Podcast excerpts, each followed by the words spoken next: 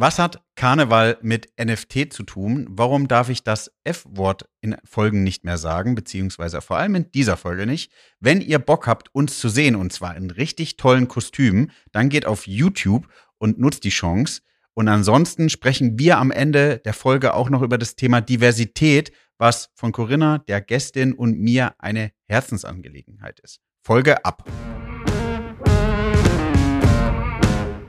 Neue Folgen jeden Freitag. In dieser digitalen Welt gibt es einen speziellen Faktor, der über Erfolg und Misserfolg entscheidet. Daten. Doch nur die wenigsten wissen sie für sich zu nutzen.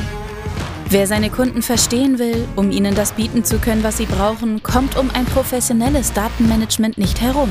Jonas Raschedi interviewt andere Experten aus den Data-Bereichen und zeigt Schritt für Schritt, wie genau das funktioniert.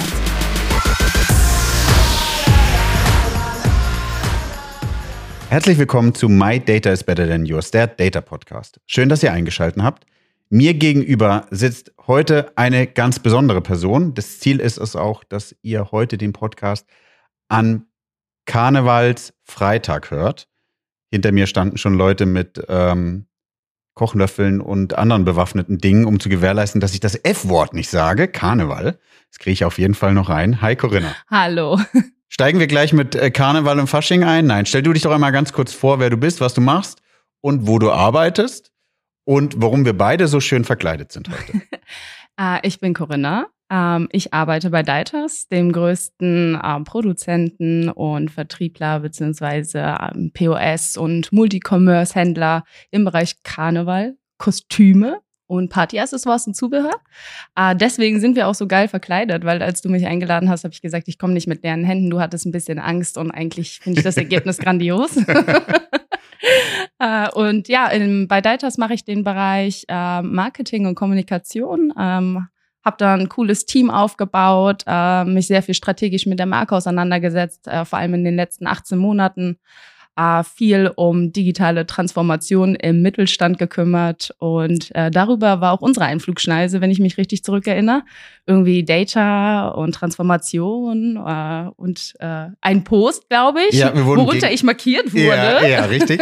Du wurdest empfohlen. Ja. ja. Ja, und dann, weil es ist ja auch ein ganz, ganz wichtiges Thema. Im, im Team sind ja äh, ist bei mir ja auch nicht nur männlich, sondern es sind auch Frauen da. Und mir ist es total wichtig, Frauen mit im Podcast zu haben, weil ähm, es sonst eher, glaube ich, Männer sind, die sich wagen, in den, jetzt in diesem Fall Scheinwerferlicht bei uns hier zu führen. Ähm, und deswegen freue ich mich umso mehr, wenn Frauen äh, dann mit mir gegenüber sitzen. Ja. Genau. Sehr, sehr cool. Kannst du einmal kurz erzählen bei Deitas, was ihr so Marketing, Kommunikation, du hast da so ein bisschen angerissen, ihr habt eine Transformation durchgemacht. Wie haben euch da vielleicht Daten genützt?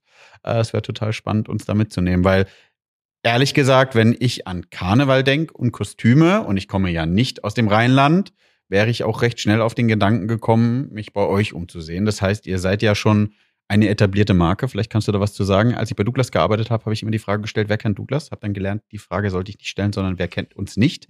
Und dann, äh, wie ist es bei Datas? Ähm, also dazu muss man ein bisschen ausholen. Wir sind ja in der Pandemie sehr ausgebremst worden. Ja. Ähm, es gab keine Events, keine Partys, keine Anlässe. Also wofür hätten Leute ein Kostüm gebraucht? Für nichts. Ähm, und äh, sind da echt in so eine Stagnation geschlittert mit 95 Prozent Umsatzverlust. War nicht so angenehm.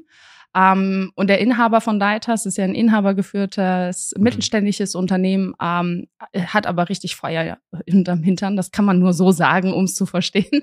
Hat so einen äh, spannenden Prozess der digitalen Transformation angestoßen, statt aufzugeben, weil er gesagt hat, wenn wir den Glauben an unser Geschäftsmodell verlieren, dann gibt es also vor allem im Rheinland, aber auch deutschlandweit kaum noch Leute, die Verwandlungen anbieten können für mhm. Kundinnen. Und deswegen lasst uns lieber schauen, dass wir noch stärker und besser hervorkommen. Und im Zuge dessen habe ich mich diesem ganzen ähm, Bereich, was du gerade schon gesagt hast, also wer kennt überhaupt die Marke, wo sind wir überall schon präsent in den Köpfen, wenn es um jegliche Anlässe geht und dann festgestellt, dass wir ähm, traditionsbedingt in einer sehr kölschen Suppe rühren. Also ja, du kennst es, du bist viel hier im Rheinland unterwegs. Äh, ich habe auch Deiders von Kind auf irgendwie Berührungspunkte mit gehabt, aber wir bieten für so viel mehr Anlässe als nur Karneval die richtigen spannenden Produkte an. Es war ein Ding. Und dann haben wir uns ja die Frage gestellt, okay, ähm, wie kommen wir an neue Zielgruppen dran? Wie können wir auch Daten mal generieren von bestehenden Kunden? Wie können wir die weiterverarbeiten und zu unserem Vorteil das ganze Geschäftsmodell äh, unter so Resilienzaspekten besser aufstellen? Und ähm, wir haben sehr schnell festgestellt, dass wir da ein bisschen hinterherhinken. Das war noch eine Schwachstelle, kein CRM implementiert, oh. noch keine, äh, keine Stelle gehabt, an der wir überhaupt Daten generiert, gesammelt und verarbeitet haben. Ähm, und haben ja dann, das war 2022, ähm, da kam ja gerade dieses Thema NFTs auf. Ja. Und dann habe ich äh, das so, die ganze Marketing-Bubble, jeder sprach irgendwie darüber, ne? Ja. Metaverse, NFT ist the place to be. Ja. Und dann habe ich für mich sehr schnell verstanden, dass man über NFTs eigentlich, das ist für mich die Payback-Karte 2.0, irgendwie Blockchain-basiert, ja. äh, wo ich auch eine Exklusivität schaffe, eine begrenzte Community aber die sehr nah an die Marke ranholt. Das, was wir uns eigentlich immer alle wünschen, weil äh, im Moment sitzt Google noch auf richtig viel Daten und wir sehen immer weniger. Das gleiche haben wir bei Mr. Zuckerberg. Ähm, also wie können wir selber wertvolle Daten generieren und haben dann diesen Schritt gewagt. Ähm, ich habe das Herbert Geis, dem Inhaber, gepitcht. Ähm, er hat O-Ton gesagt, ich weiß noch nicht ganz genau, was das ist.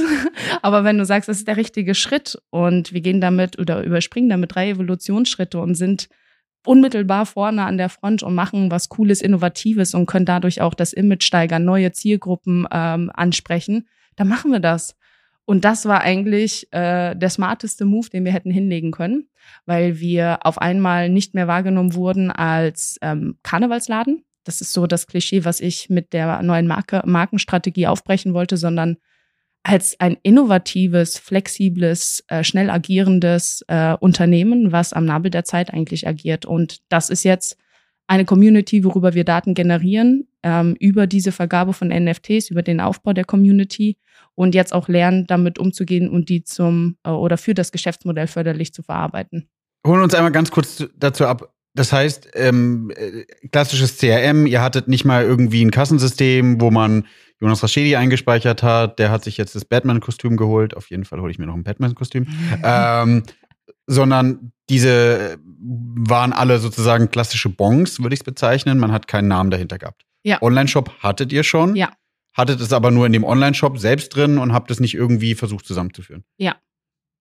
Und was war sozusagen der Pitch, vielleicht auch für die Hörer und Hörerinnen einmal abholen? Was ist der Unterschied zu CRM und NFT? Wie kann man, warum glaubst du, überspringt man Evaluationsstufen? ähm, also ich glaube, dass äh, einfach diese Vergabe von NFT, das ist ja etwas, was ich mir kaufe. Also ich investiere etwas und ja. kriege dann einen Anteil an einem Projekt. Ja. Und das ist ja äh, klassische Kundenkarte zum Beispiel, die sich ja nach wie vor auch wenn keiner mehr eine haben möchte, weil das Portemonnaie zu voll ist, aber sich nach äh, wie vor eignen würde, um Kundendaten zu generieren, ähm, haben wir so gedacht, okay, wir, unser Geschäftsmodell, wir machen fast 80 Prozent des Umsatzes in drei Monaten. Mit welcher Berechtigung würden wir jetzt Kundinnen eine Kundenkarte anbieten und die würden diese acht Monate, neun Monate im Portemonnaie rumtragen ohne Verwendung? Da haben wir nicht die Chance gesehen. Aber diese Message, wir sind die bunte Eintrittskarte in eine Party, wir bieten Verwandlung an und äh, sind sehr aktiv in Events, haben ein super krasses Netzwerk, wo wir Mehrwerte generieren können, hat uns dann dazu geführt, hey, lass uns, das ist der kleinste gemeinsame Nenner. Wir suchen Menschen, die einfach Lust haben, coole, reale Events zu haben, aber auch anteilig irgendwie ein Projekt mit auszugestalten, mit einem Stimmrecht so gesehen. Ne? Und dann ähm, der Unterschied für mich in NFT-Vergabe ist, du gibst die Distanz zu deinen Kundinnen weg. Und ich glaube, dass das eine ganz, ganz wichtige Entwicklung ist jetzt gerade in der Gesellschaft, weil je digitaler wir werden, desto mehr Distanz ploppt auf einmal auf zwischen Menschen. Mhm. Ne? Du hast viel digitale Kom äh, Kommunikation schon jetzt im Web 2.0 und man verliert so irgendwie das Gespür ein bisschen den Draht. Du kannst viel aus Daten ableiten, ja, aber es ist super wertvoll und das kann ich durch NFTs. Äh, bringe ich eine Community zusammen, mit der ich mich in Echtzeit sofort interaktiv austauschen kann. Und das, das war das. Also wo, wo tauschen die sich aus? Auf Discord. Also wir haben jetzt weiß man auch nicht, ob sich das durchsetzt. Wir sind ganz früh im Innovationszyklus, aber aktuell findet äh, viel äh, Kommunikation in der NFT-Bubble über Discord-Server statt. Ja. Und ich. Ha habt ihr einen eigenen Discord? Ja, wir haben einen eigenen Discord. Kannst du sagen, wie viele Zahlen da sind? Ähm, wir haben jetzt äh, 1200 Member in der Community und schon äh, fast 1000 NFTs verkauft als Mittelständler mit einem innovativen Thema und einem völlig äh, wilden Ansatz. Ja, cool. Das heißt, 1000 Leute wollen Teil der Community werden, haben ja. sich ein NFT gekauft, dadurch haben sie ihre Daten mit abgegeben ja. und es ist aber nicht nur so, dass du eine Kundenkarte hast, sondern die Leute wollt ihr dafür begeistern. Vor allem wichtig ist, glaube ich, nicht zwingend zu sagen, sondern zu begeistern. Das spüre ich. Ähm, dann Teil dieser Community zu werden im Sinne von vielleicht gemeinsam auch Kostüme festzulegen, ja. Ideen festzulegen, Partys festzulegen. Ja. Und hab dann auch nochmal das Wir-Gefühl, ne? Ja, ja. ja. Und das ist und eine neue Zielgruppe komplett. Ich meine, unsere äh, Standardkundin, muss ich so sagen, für, äh, zwischen 25 und 35, ja, ja im Schnitt zwei Kinder, ja. äh, kauft viel für die Familie ein. Und jetzt habe ich auf einmal eine NFT-Community, die zu 95 Prozent männlich ist.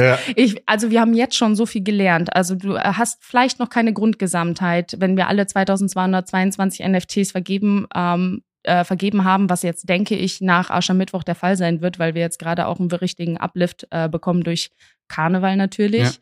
Ja. Ähm, dann habe ich so valide Daten und jetzt schon weiß ich, also sie haben zum Beispiel zu Halloween das Feedback gegeben, hey, ihr habt eine riesen Auswahl für Frauen, aber ich suche ein Teufelskostüm. Oder könnt ihr bitte eine exklusive DACC, so heißt das NFT-Projekt, Dressed Ape Costume Club, könnt ihr eine exklusive oder Vorkaufsrechte für ähm, gewisse Halloween-Styles machen? Ja. Ähm, mir fehlen Größensätze. Warum habt ihr hier noch keinen Store? Wir hatten auf einmal oder haben Member aus UK und lernen total viel, dass auch da ein Bedarf noch gar nicht gedeckt wird. Und das ist, ne, da muss man jetzt ja. mal schauen, wie valide man die Daten skalieren kann.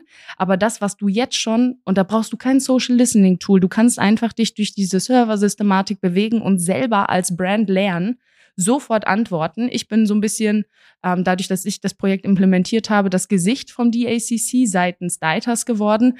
Und das ist mega cool. Jetzt war ich am Samstag, hatten wir Erlebnis-Shopping. Ähm, da haben wir immer ein paar Bands, ein bisschen Programm im Flagship-Store in Frechen. Und dann ruft jemand von der Treppe, hey, Kuka. Und ich denk so, hä?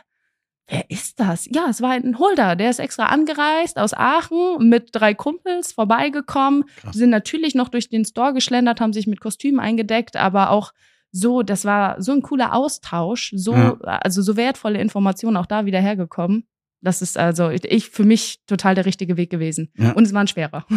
Ich, ich, ich muss mir das auf jeden Fall notieren und ich muss mal überlegen, ob vor allem meine Bubble, meine Community-Bubble geht ja maximal äh, in dieses Thema rein. Vielleicht sollte ich auch mal NFTs sollten wir uns mal drüber unterhalten. Das ist ein super, super toller Tipp, den ich damit äh, mitnehme, ja. Es ist ein super spannendes Thema. Und jetzt gerade, also es gibt kaum Expertinnen da draußen. Jetzt ploppen gerade sehr viele Menschen auf, ähm, die selber sagen, sie wissen, wie richtig oder falsch ist. Man muss halt do your own research, setz dich einfach mal damit auseinander und geh einfach mal in diese Communities rein, in Discord.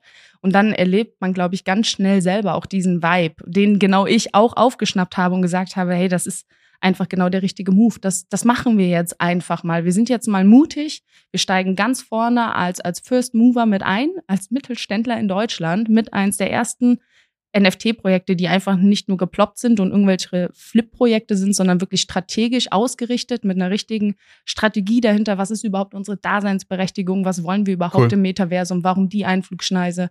Und ich bin sehr gespannt, wie sich das weiter ausgestaltet. Ja, mega.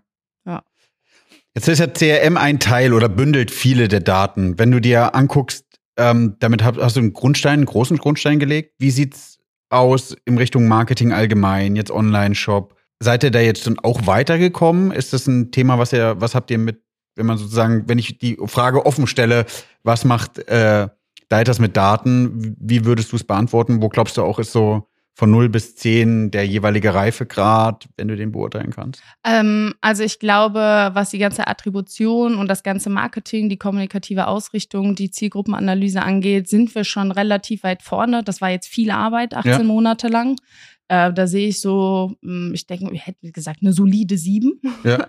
ähm, weil ich aber auch selber ein großer Fan von äh, Daten einfach bin. Also ich mag diese Bauchentscheidung nicht und dieses Ad-Hoc und so aus dem Lameng, sagt man ja, in Köln, ja. immer so, ich guck mal links, ich guck mal rechts, wirklich lang, äh, sondern du kannst es ja alles schon wirklich runterbrechen, forcieren und sagen, okay, das ist die richtige Richtung und dann danach eruieren und sagen, okay, das war ein Check oder halt nicht. Ja. Aber es gibt viele Dinge, also zum Beispiel die ganze IT-Systemlandschaft, aus der Tradition heraus, aus einer schnellen Expansion, mhm. das wird noch viel Arbeit für uns bedeuten, das glatt zu ziehen, ja, die Kommunikation zwischen den unterschiedlichen Systemen sicherzustellen, die Datenflüsse, die Informationsflüsse, da ist noch viel Luft nach oben. Da würde ich sagen, ist der Reifegrad ähm, vielleicht zwischen drei und vier. Äh, das hat auf der einen Seite den Grund Mittelständler, da ne, sind hohe Investitionen gefragt, wenn ja. ich mal eben so ein ERP austausche, platt mache und eine Systemlandschaft neu aussetze. Was ist richtig, was ist falsch? Das ändert sich auch so viel. Ähm, und da müssen wir einfach mal schauen, wie da die nächsten Schritte sich ausgestalten. Ich denke, wir bringen jetzt erstmal ein richtig geiles Karneval hinter uns. Ja. Und dann im März, äh, wir haben äh, ein etwas anderes Wirtschaftsjahr, endet unser Wirtschaftsjahr und dann werden die Karten wieder neu gemischt. Aber es ist auf jeden Fall sehr viel Motivation da, das besser für uns anzuwenden, weil das Potenzial der Marke, ne? Vielleicht sollte ich mit dem Team äh, dich auf dem Karneval einmal mit begleiten mit meinem Kostüm. Das müssen wir uns mal überlegen, auf das, ob wir das hinkriegen. Da, da, freuen sich die, da freuen sich die anderen. Ja, ja, ja, ja für mich, wir, ich äh, sag mal so, wir haben auch eine Rosenmontagstribüne von Deitas. oh, das ist für mich komplettes Neuland. Ähm, Attribution, das heißt, ihr nutzt Google Analytics Co. Schaut euch die Daten da drin an oder nehmt ihr die Daten und schiebt die eine zentrale Datenplattform? Ähm, äh, da bin ich gerade dran. Also im Moment ist es so, dass ich die ganzen Web2 Social Media Kanäle in einem Dashboard zusammengefasst äh, bekomme. Tatsächlich, ja. da arbeiten wir sehr eng auch was ganze Paid Media angeht, ja. äh, mit Agenturen zusammen, ja. aber sehr partnerschaftlich, echt auf Augenhöhe. Ähm, genieße ich sehr, ist sehr viel Unterstützung für das Unternehmen. Und ähm, Google Analytics ist davon nochmal separat. Okay. Okay, aber da siehst du dann theoretisch, äh, was ist der erste Kontakt über Deitas? Was sind sozusagen die Kanäle, die abschließen? Das habt ihr euch schon erarbeitet. Ja, das haben wir uns schon erarbeitet und gemerkt, festgestellt, dass die Marke unheimlich zieht. Ne? Die meisten Einstiege über ja. deitas.de, also ja, ein Riesenbass und die Lautstärke wird immer höher, auch viel durch die, durch die Erhöhung des ganzen Content Graphs, äh, den wir distribuieren auf den unterschiedlichen Social-Kanälen. Und das ist super spannend zu sehen, ne? auch wie äh, wahnsinnig der Bass organisch bei uns ist, ohne dass wir überhaupt mal wirklich einen Euro draufgelegt haben an Mediabudget. Ähm, habe ich ja letztens auch gepostet, da, das, da geht mir das Herz auf. Also sowas zu erreichen, nachdem man ein bisschen an der Kommunikation feilt, ein bisschen die Zielgruppen der Kanäle unterscheidet, das ist schon echt, äh, da bin ich schon echt stolz drauf. Da sind wir schon wahnsinns große Schritte vorangekommen. Ja, das heißt zusammenfassend war, ähm, man kann, das Glas kann halb leer sein, halb voll sein, aber ihr habt Vollgas gegeben in der Corona-Zeit, habt dann gesagt, okay, lass uns den Shop neu bauen, lass uns die Daten da neu reinziehen, ähm, lass uns überlegen, wie wir ein äh, CRM-System aufbauen. Und jetzt gibt's natürlich Legacy, Brownfield, es gibt noch immer Systeme, die etwas älter ja. sind, aber ihr habt schon nicht nur Nadelstiche, sondern größere ähm, Tools ausgewechselt, die jetzt dafür sorgen, dass äh, vielleicht von da positive Energie gestrahlt wird, ja. Datenstrategie äh, irgendwie mhm. ausgerufen wird oder Datenenergie, die dann versucht, so ein bisschen äh, die Sachen reinzuholen. Auf jeden cool. Fall, ja. ja. Ähm, okay, das heißt zusammenfassend, Marketing ähm, optimiert ihr noch in den jeweiligen Kanälen, was ja auch okay ist. Das ist ein gewisser Prozess, den man, glaube ich, da lostreten will. Dann laufen die Daten irgendwann, habe ich jetzt verstanden, überlegst du noch wie, in eine zentrale Datenplattform ab aber ihr habt mit dem CRM-System, was ja spannend ist, nicht nur Daten nutzen im Sinne von Insights generieren, sondern auch die NFT-Technologie dafür nutzen, um wirklich die Leute noch näher ranzuholen. Ja. Was ja auch nochmal wirklich ähm, eine ganz andere Art der Herangehensweise ist. Die meisten nutzen ja wirklich CRM dafür, um nicht Mehrwerte nach außen zu kommunizieren, sondern vermeintlich irgendwie, das ist die Datenkrake, die ich nutze, um irgendwie Produkte besser zu machen, was aber nicht hilft, weil du ja immer einen Mehrwert an dem Kunden, Kundin kommunizieren sollst. Ja, ja, auf jeden Fall. Und das ist das, also das ist auch vielleicht nochmal ein ganz prägnanter Unterschied zum NFT-Thema, weil da habe ich erstmal auch wieder richtig gelernt, dass so viel über Vertrauen und Transparenz geht. Und äh, wir kommen immer, also alle haben irgendwie an gewissen Stellen, wenn sie gescammt werden auf WhatsApp oder was weiß ich, ein bisschen Bauchschmerzen. Ist meiner Mama jetzt letztens noch passiert, hat sie angerufen, wie dein Handy ist kaputt, ich muss eine Überweisung machen. Ich so, was? oh je. Irgendwo wieder ein Leck gewesen. Ja. Und das ist so, ähm, dadurch, dass diese Blockchain-Technologie noch nicht etabliert ist, wir sind noch lange nicht so weit, dass wir von Mass Adoption reden können, musst du da ganz transparent gehen. Also auf gut Deutsch gesagt auch zwischendurch mal die Hosen runterlassen und sagen, jetzt wissen wir gerade selber als Brand nicht, was ist richtig, was ist falsch. Ja. Du musst dich auch kritischen Diskussionen stellen. Cool. Und dadurch, dass das Vertrauen, was da aufgebaut wurde, passiert die Datenabgabe unweigerlich von ganz alleine, aber auf eine sehr natürliche Art und Weise. Und meine These ist, jeder Holder unserer NFTs weiß, dass wir irgendwie auch mit Daten arbeiten und das ganze Projekt mit der Community zusammen nach vorne bringen wollen. Aber es fällt viel leichter, weil es auf Vertrauensbasis passiert.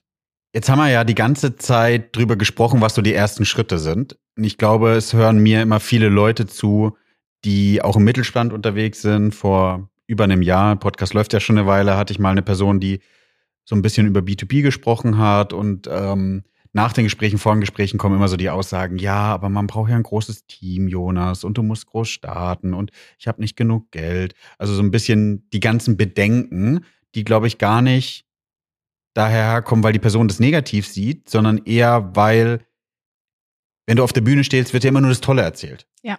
So, jetzt frage ich dich, mit was hast du denn gestartet? Was empfiehlst du denn den Hörer und Hörerinnen?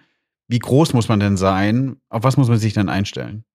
Also ich glaube, es braucht eigentlich gar nicht so viel. Wir setzen uns die Barrieren immer größer, wenn es um so neue Themen oder generell um Transformation geht, als sie eigentlich sind, weil wir viel zu den Big Playern schauen. Ne? Ja. Ähm, also klar kann ich eingeschüchtert sein, wenn ich sehe, wie viel Geldkoffer Adidas bewegt für gewisse Inno Innovationen quasi oder Neuausrichtungen. Ja.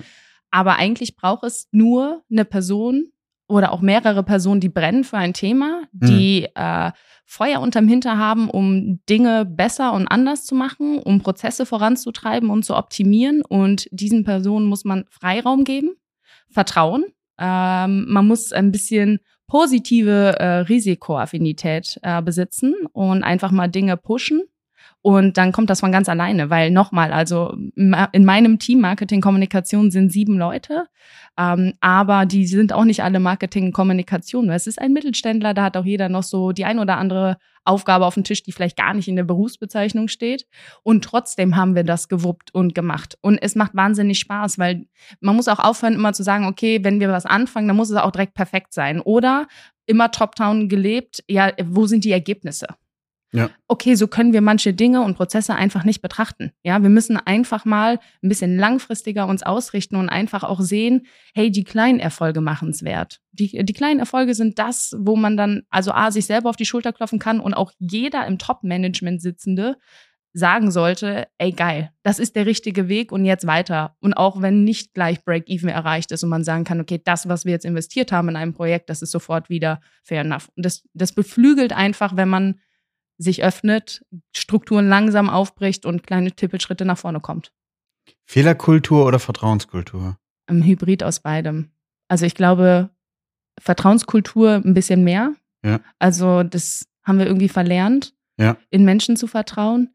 Und es gibt viel Ellbogenmentalität da draußen. Also ja. gefühlt, wenn jemand für etwas brennt und möchte, dann, also wäre meine intuitive Entscheidung, lass wirken, weil das kann ja nur sich positiv auswirken, aber eigentlich bremsen wir aus Angst, dass uns jemand zu nahe kommt oder an irgendwelchen imaginären Stuhlfüßen sägt. Ja. Ähm, deswegen ist so ein Hybrid und nichtsdestoweniger braucht man auch eine gesunde Fehlerkultur, weil das, also wenn man mutig ist und voranmarschiert, dann kann man auch hier und da mal die ein oder andere Barriere vor der Brust haben und vielleicht auch den Weg nochmal komplett um 180 Grad wenden oder um 360 Grad, kann auch passieren. Ja. Ähm, aber das muss in Ordnung sein.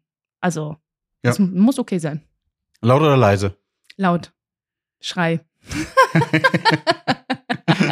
okay, äh, jetzt hatte ich mir noch, kann ich keine Zeit, mir eine dritte Frage zu überlegen, weil du so kurz geantwortet hast. Ähm, glaubst du denn, dass jeder laut sein darf? Nein, um, ähm, kann. Kann jeder laut sein jeder kann laut sein. Ja. Will jeder laut sein? Ähm, das obliegt jedem selber zu entscheiden, ob er es möchte oder nicht. Und es gibt ähm, die, die das eher umgehen ähm, und trotzdem einen verdammt guten Job machen, aber mhm. vielleicht gar nicht so laut darüber reden. Das ist völlig fair enough.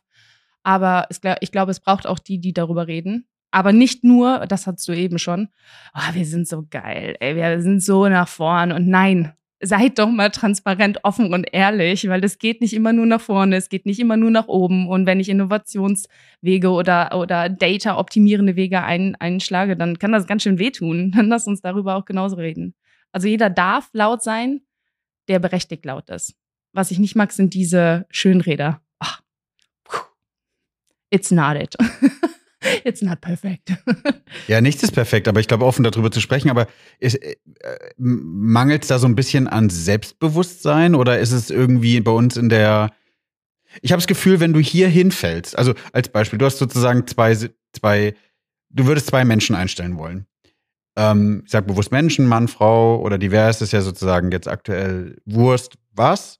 Und die eine Person hat studiert und die andere Person hat nicht studiert, habe ich das Gefühl, es fängt schon damit der, mit der Fehlerkultur und mit der Vertrauenskultur da an, dass du dir als Vorgesetzter oder Vorgesetzte dir überlegst, du holst dir lieber die Person, die studiert hat, weil du damit gewährleisten kannst, dass wenn jemand sagt, warum hast du diese Pfeife eingestellt, du sagen kannst, er ist aber durch ein Pro er oder sie oder es ist durch einen Prozess gegangen, wo ein Zertifikat dafür hilft, dir zu verargumentieren, dass du sagen kannst, du hast dein Bestes getan, irgendwie so ein bisschen. Ja, voll. Also ich, ich finde, das gravierendste Problem ist, Web 2 ist gekommen mit Interaktion auf Social Media Plattformen. Ja. Wir haben gar keine Education betrieben, also ich habe es auch nicht gelernt und mein Gefühl ist, dass Menschen verlernt haben, konstruktiv Kommunikation zu betreiben. Also was passiert, wenn jemanden Fehltritt äh, passiert oder jemand trifft eine Fehlentscheidung, das ist genau das, was du sagst. Man sichert sich schon im Voraus für die Eventualität ab, dass das passieren könnte und sorgt dafür, dass die Argumentation, warum man so entschieden hat, möglichst stich- und hiebfest ist. Ja. Also wo, äh, wo kommen wir denn dahin? Und das merkst du auch, also auf LinkedIn sieht man das zum Beispiel auch, äh, wenn dann mal jemand wirklich die Hosen runterlässt und auch mal ein bisschen provokativ Ja. äh, Austausch möchte, Ja. dann fangen Leute sofort an, darunter zu argumentieren auf eine Art und Weise, wo ich sage, das ist nicht konstruktiv. Du kannst Mhm. nicht mit Lautstärke Leuten deine Meinung aufdrängen, nur weil du meinst, das wäre richtiger in dem Moment gewesen. Und das ist, also das ist für mich so eine komplette Entwicklung, die passiert ist. Äh, und wo wir jetzt zurückschauen und merken, oh, da ist was verdammt in eine falsche Richtung gegangen, weil wir einfach nicht uns genug darüber ausgetauscht haben, wie man auch im realen Leben oder aber auch digital Konversation betreibt und vernünftig interagiert. Ich, über, ich überlege die ganze Zeit, ob ich eine gute Analogie hingebe, weil ich habe hab überlegt, äh, ob man es irgendwie mit Bergsteigen macht, wie sehr du dich da absicherst, aber ob es irgendwie ist, gefühlt ist es so, du gehst ins Schwimmbad, aber gehst in ein Schwimmbad, wo das Wasser eigentlich nur 20 Zentimeter eingelassen ist, damit du, wenn du schwimmen gehst und du nicht so toll schwimmst, Ja. wie alle meinen, du einfach wieder hinstehen kannst und alles wieder um. Ja. Ja. Und das ist total schade. Ich finde es, und das ist jetzt überhaupt kein Deu- Deutschland-Bashing oder Co., aber in anderen Ländern ist es, glaube ich, nicht so. Da kannst du, wenn du was erreichst, gucken dich alle nochmal an und sagen, okay, cool, dass du was erreicht hast. Und wenn du hingefallen bist, hast du auch die Situation, dass alle Leute sagen, aber du hast es probiert. Und das ist, ich glaube, diese Kultur müssen wir schaffen, in Deutschland auch zu etablieren oder bei uns zu etablieren, allgemein, zu sagen, egal was du versuchst auszuprobieren, probier's. Und wenn das für dich das, der richtige Schritt war, dann hat es einen Grund, ja. Und dann ist es auch okay, wenn du hinfällst oder wenn du erfolgreich bist. Beide Sachen sind okay. 200-prozentig. Ja. Wobei ich glaube auch, also man kann, es gibt schon kulturelle Unterschiede, ähm, das glaube ich auch. Ja. Aber ich glaube, dass es eher ein global zunehmendes Thema ist, diese Kommunikation, weil Digitalisierung treibt diese Distanzierung ja nur noch weiter voran. Also wir kommen immer mehr dazu, dass wir eher uns in digitalen Sphären treffen, aufeinandertreffen und Interaktion anders betreiben, als wir es tun würden, wenn wir real, so wie jetzt auch, gegenüber sitzen. Ja. Und das ist, glaube ich, also es ist ein glo- globales Thema, aber ja, ich bin bei dir.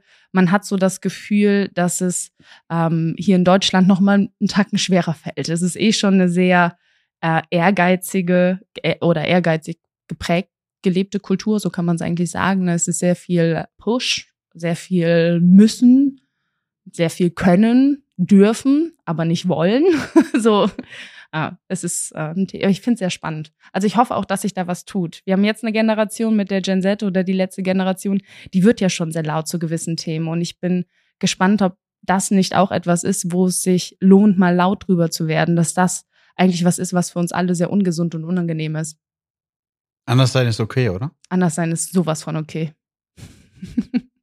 Haben, verlernen wir das? Glaubst du, dass wir das irgendwie verlernen? Jetzt wird es sehr philosoph so philosophisch, die, die Folge, aber ich habe irgendwie das Gefühl, dass wir, dass wir als Kind, als Kinder akzeptieren, dass anders sein okay ist. Und Ja. irgendwann kriegen wir das irgendwie erzogen. Ja. Und das ist, weil die ganzen Konventionen, in die wir irgendwie ge- gedrängt werden, also so ein bisschen, ähm, Ja. die nehmen uns die komplette Freiheit, die man als Kind hat. Und deswegen, ich liebe Konversation mit Kindern. Es gibt nichts Geileres, als sich mit Kindern zu unterhalten oder unterwegs zu sein. Und wenn du verstehst, wie die die Welt sehen und wie die andere Menschen sehen, da gibt's kein links und rechts, kein falsch und richtig, gar nicht. Da ist jeder Jack ist anders, so sagen wir ja. Köln. Und jeder Mensch wird so genommen, wie er ist. Und irgendwann hört das auf einmal auf. Und das verstehe ich bis heute nicht. Weil, also es kann ja nicht sein, dass wir immer globaler werden, immer digitalisierter. Es geht immer weiter, immer vorwärts, höher, schneller, weiter, ba, ba, ba, eins folgt nach dem anderen. Ja. Und der Mensch wird immer weniger wert wegen was? Wegen Äußerlichkeiten, wegen Anderssein, wegen Lautsein, wegen Buntsein. Nimm doch jeden einfach so, wie er ist. Punkt. Ja, aber was müssen wir dafür tun, dass das so passiert? Ich glaube, ich, wir haben ja jetzt bei LinkedIn bei mir mit dem Team angefangen, darüber zu schreiben, weil mir Vorteile ähm, und ich bin ja schon gefühlt eingedeutscht und ich kriege immer noch äh, Konfrontationen irgendwie, was schade ist, das mal ein bisschen zu thematisieren und da hilft einem natürlich auch ein bisschen die Reichweite. Aber ich hatte auch sehr, sehr Sorgen und ähm, um aus dem Nähkästchen zu plaudern, das letzte Mal hatte ich ja darüber gepostet, dass ähm, warum wir unsere Tochter so genannt haben. Und der Post war, war krass, der hat schon viel Reichweite gebracht. Das war gar nicht das Ziel, zwangsweise mega viel Reichweite zu bringen, ja. sondern darüber zu schreiben und zu sensibilisieren. Und eine Person hat wirklich drunter geschrieben, wenn du in Deutschland lebst, solltest du einen deutschen Namen nehmen. Und ähm, ich bin nicht erstaunt. Sorry. ja, aber ich finde, also krass, weil alle anderen haben drunter geschrieben, dass es gut ist, sowas zu machen. Ähm, krass, dass es so Meinungen auch in so einer großen Runde gibt. Also es hat, glaube ich, 40.000 Leute gesehen. Man muss sich vorstellen, 40.000 Leute stehen irgendwie in, in einer Halle. Ich spreche darüber und irgendeiner aus der Menge schreit, hier, wir sind in Deutschland, der deutsche Name muss bleiben. Wo ich denke so, come on, also was willst du damit ausdrücken? Ja. Es ist, es ist okay, die Meinung zu sagen. Jeder darf anders sein, jeder darf seine Meinung haben. Aber ich finde, dieses Hardcore-Extrem sein ja. funktioniert nicht. Ja? ja. Also und da haben wir uns ja vorher ein bisschen drüber unterhalten.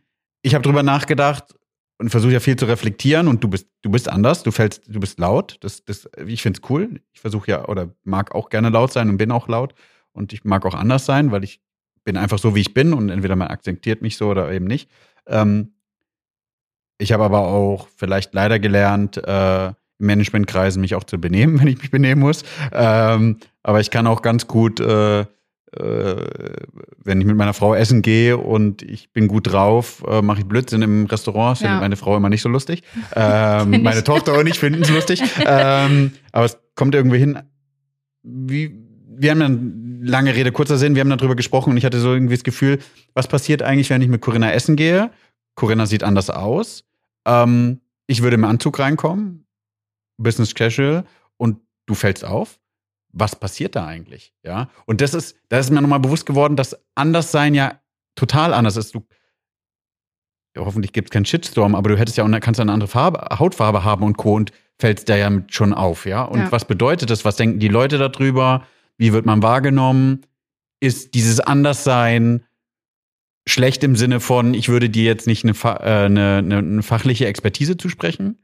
Ja das ist eigentlich die Grenze, auf die ich am meisten stoße. Ne? Dass, ähm, wenn ich unterwegs bin und ich war immer schon so, wie ich jetzt auch dir gegenüber sitze, das kannst du zurückverfolgen. Ich habe mich immer schon etwas anders gekleidet, immer schon ja. etwas andere Frisuren getragen, bin tätowiert, seitdem ich das erste Tattoo mir stechen lassen durfte, ähm, weil ich mich aber damit authentifiziere. Das ist ein Teil von mir. Ich mag es, bunt zu sein. Da fühle ich mich richtig wohl. So ja. wie du vielleicht, wenn du deinen Anzug anziehst. Ja. Äh, so ziehe ich meine eher bunten Sachen an ja. und mag es äh, so ein bisschen zu provozieren. Vielleicht auch kommt für den einen oder anderen so rüber. Aber weil ich irgendwann für mich entschieden habe, ich werde mich nicht ändern. Also ich habe das in meinem Bachelorstudium, in meinem Dualen schon hinter mir. Ähm, dieses, also es war für mich ein reines Schauspiel, mich morgens in ein, ein schwarz-weißes Outfit zu zwängen mit Bluse und alles zu verdecken und abzukleben, rauszunehmen, das war für mich also nicht tragbar. Und dann habe ich entschieden, so entweder ich finde Leute, die mich aufgrund meiner Leistungen und aufgrund von dem, was ich bin, akzeptieren und mir einen Job geben oder eben nicht und dann finde ich einen anderen Weg, aber ich, ich, ich nehme mich nicht mehr zurück. Das ist unfair. Und äh, das, das geht genau in die Richtung, was du gesagt hast.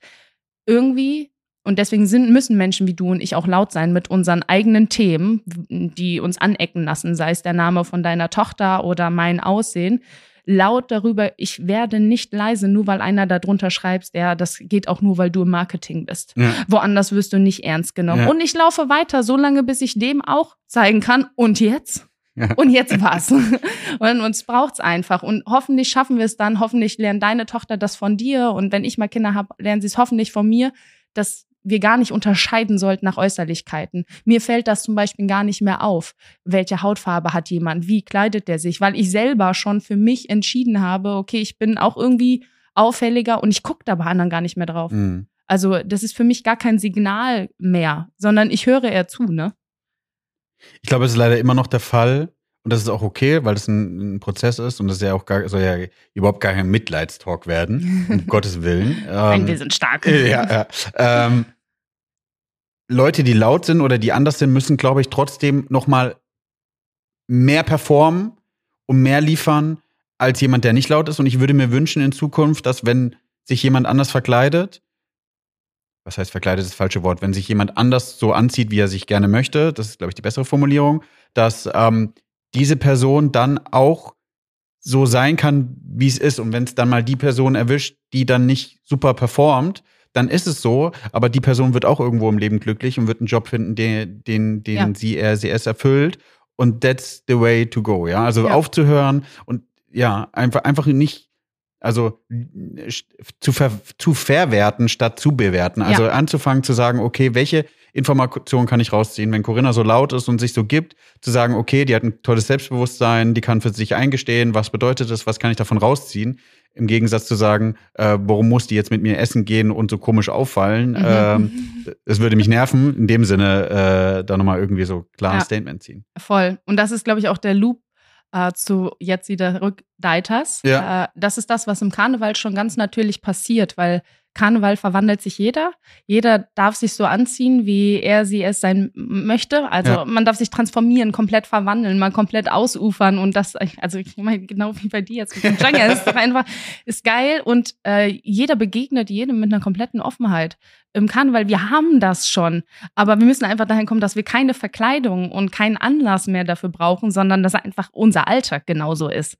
Lass jeden so sein, wie er sie sein möchte. Das ist das, also das müsste sich jeder hinter die Ohren schreiben. Und ich glaube auch, dass da richtig Potenziale verpuffen. Mhm. Ähm, das hattest du ja eben schon mit ähm, Beispiel Einstellungsgesprächen, ja. wie Entscheidungen äh, gefallen werden aufgrund von äußeren oder innerlichen Begebenheiten. Wir werden so einen Uplift erleben, wenn wir das endlich mal hinten runterfallen lassen können. Ja, Diversität. Und, ja, definitiv. Mehr Akzeptanz von Mensch. Lass Mensch Mensch sein. Punkt. Da gibt's ja. nichts anderes.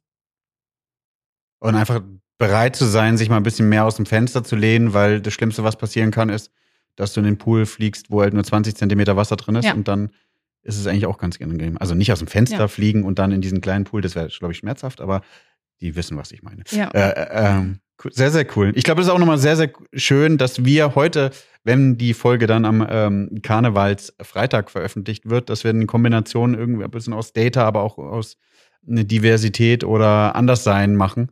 Ich glaube, das ist auch euer Motto. Wie ist euer Slogan? Sei wer du willst. Ja. Passt. Lieben dir. ähm, um dann mal klar zu signalisieren und auch, ähm, auch ein Statement zu setzen. Ja. Was mich total freut, ähm, diese Woche, wo wir jetzt gerade aufnehmen, kommt der Data Day. Ähm, und am Data Day werden wir schon alleine, glaube ich, von sieben Speaker mindestens fünf Frauen haben. Das finde ich so geil. Habe ich letztens gelesen bei ja. dir. Ja. Und feier das. Das, ähm, ist ja schon was Besonderes, weil wenn man sonst immer sich jede andere Veranstaltung anschaut, ist es meistens mehr Männer. Und da ist auch wieder die Frage, warum trauen sich die Frauen nicht? Also das würde ich jetzt stellen, ja. Vielleicht kannst du mir das noch beantworten jetzt als letzte Frage, weil so ein bisschen ist, Sie haben die Chance. Also auch in meinem ja. Podcast hatte ich ja gesagt, kommt in den Podcast. Du bist ja jetzt auch da. Ja. Es ist mega cool. Ähm, ich glaube, dass es in meiner Generation jetzt schon sehr viele gibt, die laut werden, ja. auch auf ihre eigene Art und Weise. Und ich glaube, dass es eher ähm, die, äh, ich bin jetzt 30, aber die mir vorgehenden Generationen, die hatten da krassere Grenzen und haben sich mehr, also lieber geduckt und gar nicht die Konfrontation getraut zu suchen. Ja. Und ähm, ich, mir ist das äh, aufgefallen, äh, ich war auf einer Bühne und habe auch einen Vortrag gehalten. Danach kam wirklich eine Frau, 54, super smarte, also wirklich eine Maschine, ja. äh, kam zu mir und hat gesagt, boah, Corinna, ganz ehrlich, wenn ich dich gesehen hätte in meinen Mitzwanzig, Anfang 30ern, dann hätte ich mich ganz anders ausgelebt. Und das ist so, oh, ja, krass, ne? geil. Also das, wo ohne Scheiß, also mhm. ich habe dann nachher im Zug noch auf dem Weg nach Köln äh, darüber nachgedacht und dachte, boah, eigentlich wäre das ein Grund, Pipi in den Augen zu haben, weil das ist genau das, was ich erreichen will. Also ich stecke lieber Leute mit meinem Feuer, meiner Motivation an und sage, seid auch ihr einfach, wer ihr sein wollt. Weil auch ich, ja, es ist nicht einfach. Ja, es kommen unangenehme Diskussionen. Ja, es kommt unangenehmes Feedback. Und ja, manchmal kleben dir auch Augen im Rücken und du merkst das ganz genau, dass du wieder beobachtet wirst. Aber ja macht es zu eurem Spiel. Das macht Spaß. Weil ja. ihr könnt den Leuten immer zeigen, wo der Hammer hängt. Und ja. das ist cool. Und dann drehst du dich um, lässt die sprachlos zurück und denkst okay, und jetzt? Ja, hm. ja vielleicht muss man nochmal, laut werden ist, glaube ich, nicht der richtige Begriff. Es ist irgendwie Gehör zu finden oder, oder sich nicht zu verstecken, eher andersrum. Ja? Also das ja. der erste Schritt, weil ich glaube, laut werden ist dann nochmal die andere Extreme. Ja. Ähm, aber sozusagen aktiv sich Gehör einzuholen für die Themen, für die man einsteht. Ja. Laut werden ist ja. nicht gleich anschreien. Ja, ja. So, bevor wir die Folge aufhören, die letzten zwei Fragen. Was machst du denn noch privat mit Daten? Jetzt haben wir schon viel über Diversität und äh, dich erfahren. Und wie würdest du dein Data Game mit einem Filmtitel oder einem Serientitel bezeichnen?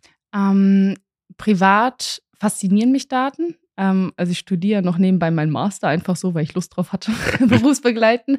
Und steige da so in diese ganze ähm, Tech-Inno-Bubble mit ein. Ja. Ähm, setze mich viel abends auch noch hin und überlege, wie kann ich besser, schneller, höher, weiter an Daten rankommen und besser damit umgehen, weil das auch so nachgelagerte Aufgabenstellungen aus meinem Berufsalltag sind, wo hatten wir eben schon, wir noch relativ am Anfang sind. Und äh, wenn ich es äh, mit einem Titel betiteln müsste, dann wäre es wahrscheinlich Star Wars, weil es wird mehrere Episoden haben und es ist irgendwie ein Kampf der Giganten und ich ziehe gern mein Laserschwert. Okay. Dankeschön. Ich habe zu danken. Danke für die Einladung. Gerne.